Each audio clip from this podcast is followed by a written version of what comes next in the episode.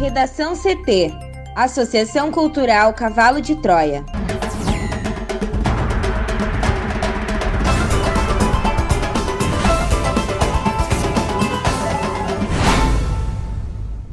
Agora, no Redação C T. No Rio Grande do Sul, direita e centro ganham força e esquerda perde espaço nas prefeituras. Número de prefeitas eleitas no estado cresce cinquenta e quatro por cento. T S E vê motivação política e ação de milícias digitais em ataques virtuais à justiça eleitoral. Governo do Rio Grande do Sul muda a regra e mantém escolas abertas em regiões que entraram na primeira semana de bandeira vermelha.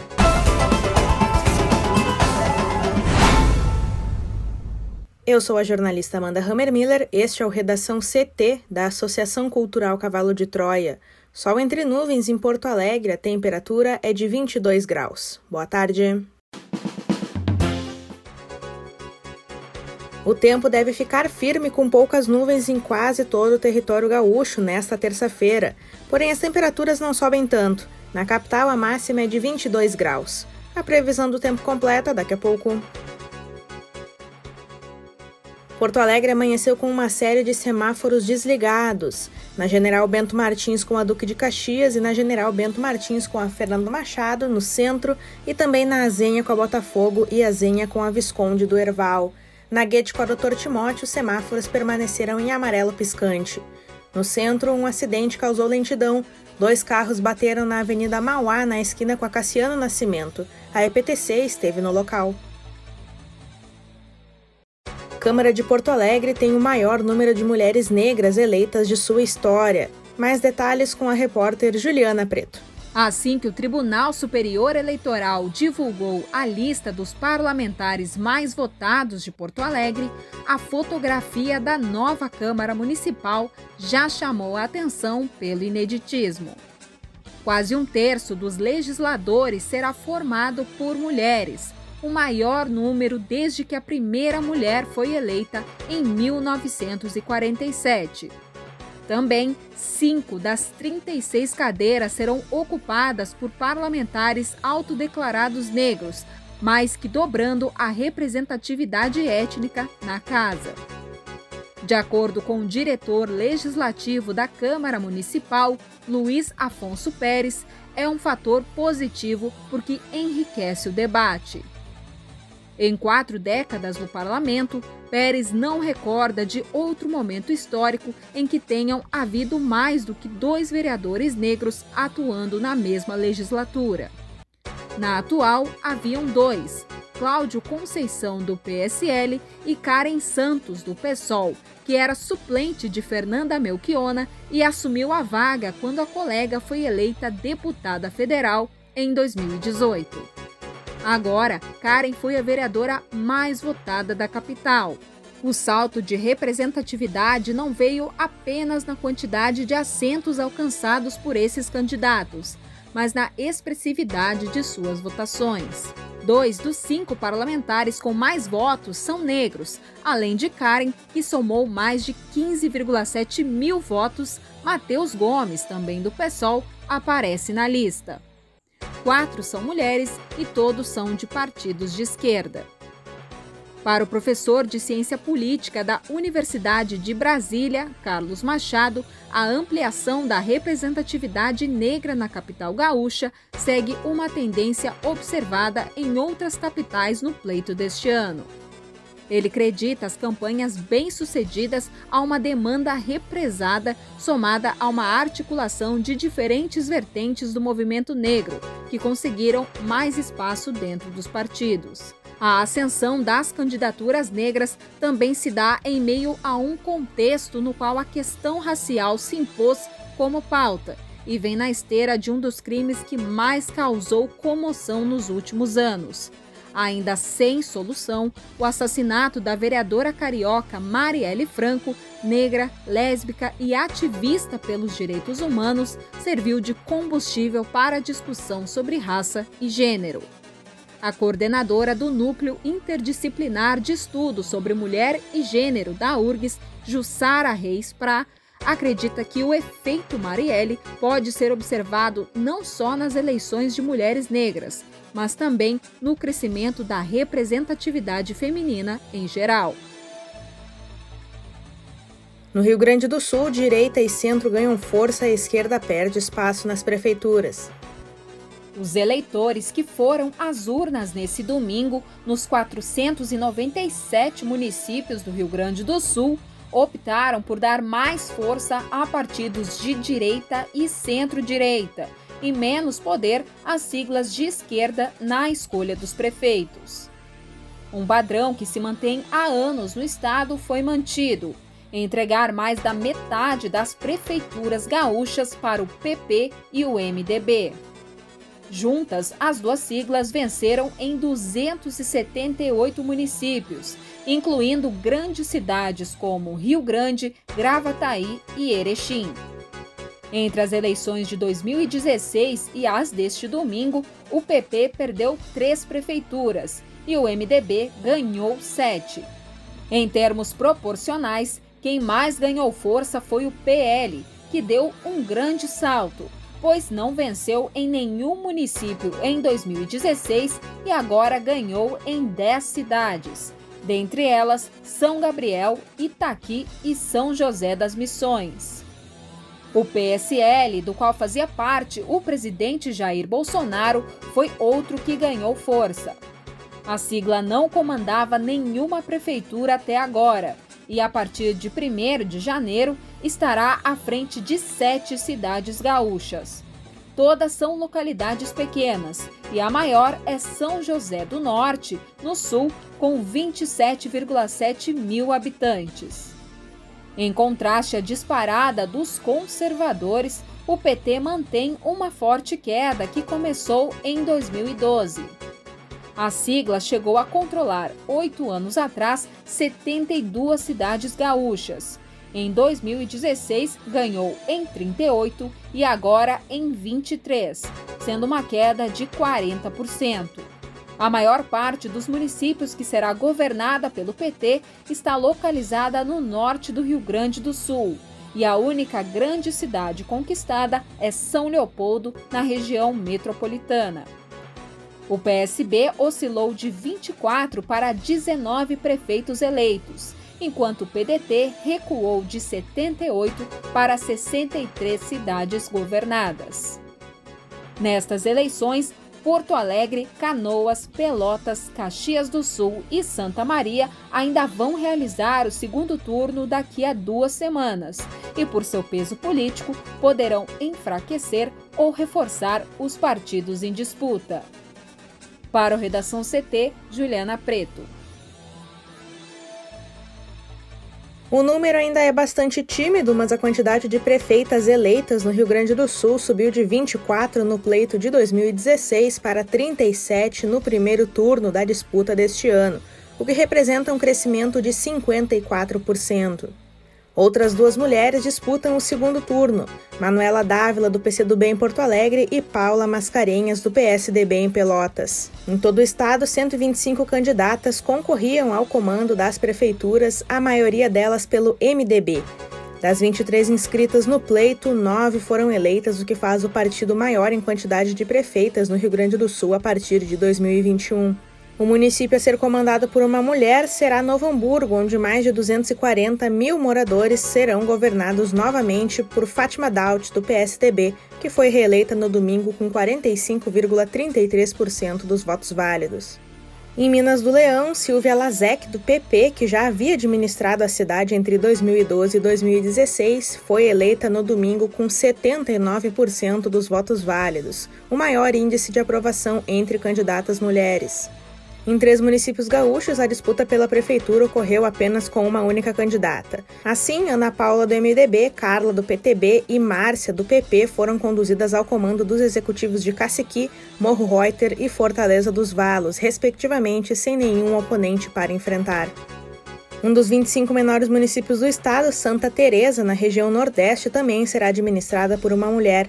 Gisele Calmo, do P T B, foi eleita com apenas setecentos e setenta votos, o que representa quarenta e oito vírgula cinco por cento dos votos válidos da cidade. T S E vê motivação política e ação de milícias digitais em ataques virtuais à Justiça Eleitoral. Juliana. O presidente do Tribunal Superior Eleitoral, Luiz Roberto Barroso, disse na segunda-feira que vê motivação política nos ataques virtuais sofridos pela Justiça Eleitoral no domingo, dia de votação do primeiro turno das eleições municipais, e apontou ainda a ação de milícias digitais. Segundo ele, houve uma atuação articulada para tentar desacreditar as instituições do país. Barroso, no entanto, afirmou que os ataques foram neutralizados e não tiveram relação com o atraso na divulgação dos resultados.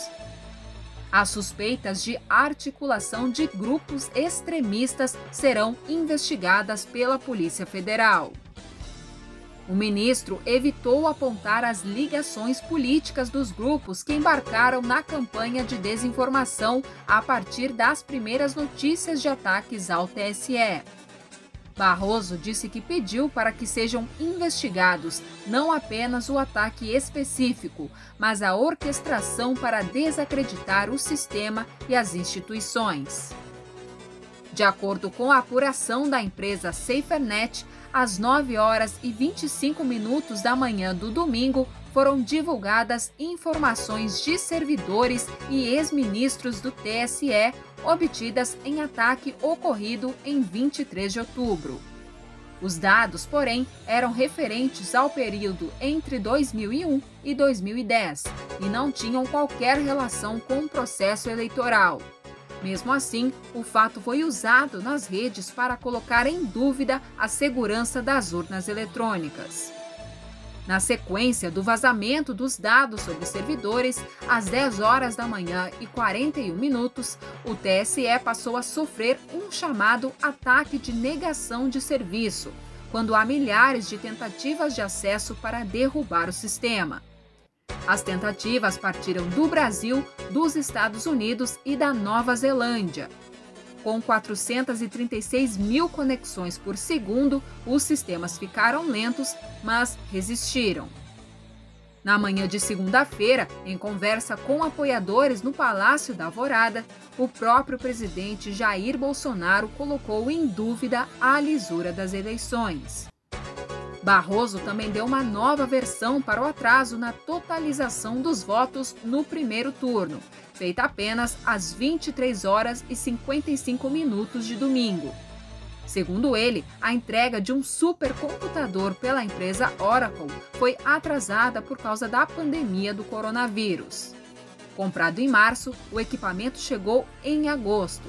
Assim, afirmou o ministro, não houve tempo suficiente para testes prévios e a inteligência artificial do sistema não foi capaz de aprender a tempo a processar o volume de informações que recebeu. A Polícia Federal cumpriu na manhã de hoje mandados de busca e prisão domiciliar contra o bolsonarista Oswaldo Eustáquio por ter burlado decisão de Alexandre de Moraes do Supremo. Ele terá que usar tornozeleira eletrônica a partir de agora, em nova determinação do ministro. O blogueiro não poderia sair de Brasília sem autorização prévia, mas recentemente foi a São Paulo, onde fez uma suposta matéria jornalística contra Guilherme Boulos, do P SOL. Ele também vinha usando suas redes sociais, o que Moraes tinha proibido. Eustáquio é um dos principais investigados no inquérito de articulação de atos antidemocráticos que está no S T F. Em nota, a assessoria dele disse que a prisão é ilegal, imoral e inconstitucional por crime de opinião, sendo assim rasgada a Constituição brasileira. Na suposta reportagem, o bolsonarista acusava o candidato do P SOL de ter contratado empresas de fachada na eleição. O vídeo com informações falsas que dizia revelar o laranjal de Boulos foi usado por Celso Russomano durante debate dos concorrentes à Prefeitura de São Paulo. Dias depois, no entanto, a Justiça Eleitoral ordenou a retirada do ar da suposta matéria e, em seguida, determinou a suspensão da conta dele no YouTube. A decisão veio após a campanha de Boulos entrar com uma ação acusando o blogueiro de propagar fake news. Em junho, Eustáquio foi preso em Campo Grande com autorização de Moraes a pedido da Polícia Federal. Os investigadores argumentavam que a medida deveria ser cumprida porque havia risco de fuga. Duas semanas antes, ele tinha sido alvo de busca e apreensão no inquérito dos atos antidemocráticos. No Redação C T, agora a previsão do tempo com Juliana Preto. Uma área de alta pressão que começa a atuar no Rio Grande do Sul favorece o tempo firme, com poucas nuvens, em quase todo o estado nesta terça-feira. Pancadas isoladas de chuva podem ser registradas em parte da serra, no litoral e no extremo sul, com rajadas de vento que podem atingir cinquenta quilômetros por hora. Em Porto Alegre, o sol predomina após um dia chuvoso. A amplitude térmica marca terça-feira no Rio Grande do Sul, que teve temperaturas mais baixas registradas ao amanhecer, mas que se elevarão ao longo do dia. Quaraí registrou oito vírgula seis graus, com sensação de sete vírgula quatro. Em Canela, fez nove vírgula sete graus, com sensação de oito vírgula dois. Já a máxima deve ser registrada em Santa Rosa, Erechim, Uruguaiana e São Borja, onde os termômetros podem marcar vinte e seis graus. No oeste, a umidade relativa do ar pode ficar abaixo de trinta por cento durante as horas mais quentes do dia. Portanto, é importante manter-se hidratado. Para hoje, terça-feira, na região metropolitana, após uma segunda-feira chuvosa, o dia será de tempo aberto com poucas nuvens. Em Porto Alegre, a temperatura varia de quinze a vinte e dois graus. Obrigada, Juliana. Vamos para o bloco de Educação. O Gabinete de Crise do Governo do Estado definiu nesta vigésima oitava rodada do Sistema de Distanciamento Controlado uma alteração nas regras a respeito da abertura das escolas e da manutenção das atividades presenciais nos colégios. Será necessário que a região ingresse na segunda semana consecutiva em bandeira vermelha para que as escolas não possam abrir em uma região, ou se já abertas, devem fechar. Além disso, quando a região retomar a classificação de laranja ou amarela, as aulas presenciais podem ser retomadas imediatamente na mesma semana. Antes, era preciso aguardar mais uma rodada. Dessa forma, as regiões que entraram na bandeira vermelha nesta segunda-feira, que são Novo Hamburgo, Santa Rosa, Capão da Canoa e Canoas, poderão manter o ensino presencial por pelo menos mais uma semana. Por outro lado, as regiões de Cruz Alta e Juiz Santo Ângelo seguem impedidas de manter atividades presenciais nas escolas, uma vez que foram novamente classificadas como bandeira vermelha. Após receber a bandeira vermelha e entrar com um recurso junto ao governo do estado retornando a bandeira laranja, Porto Alegre segue com as aulas liberadas. Em setembro, o governador Eduardo Leite havia informado que as aulas presenciais só poderiam ocorrer nos casos em que as regiões estivessem em bandeira laranja ou amarela no modelo de distanciamento controlado há pelo menos duas semanas. Nesses casos, não valeria a gestão compartilhada, em que os municípios podem adotar regras da bandeira anterior. As regiões precisam se encaixar nos critérios de acordo com os cálculos do governo do estado. A bandeira vermelha, em essência, impõe restrições mais severas do que aquelas adotadas em áreas com bandeira laranja. O modelo de distanciamento controlado está dividido em protocolos que devem ser adotados para cada atividade econômica conforme a bandeira semanal. Redação C T. Apresentação Amanda Hammermiller. Colaboração Juliana Preto. Uma produção da Associação Cultural Cavalo de Troia com apoio da Fundação Lauro Campos e Marielle Franco. Próxima edição amanhã, a uma hora. Boa tarde.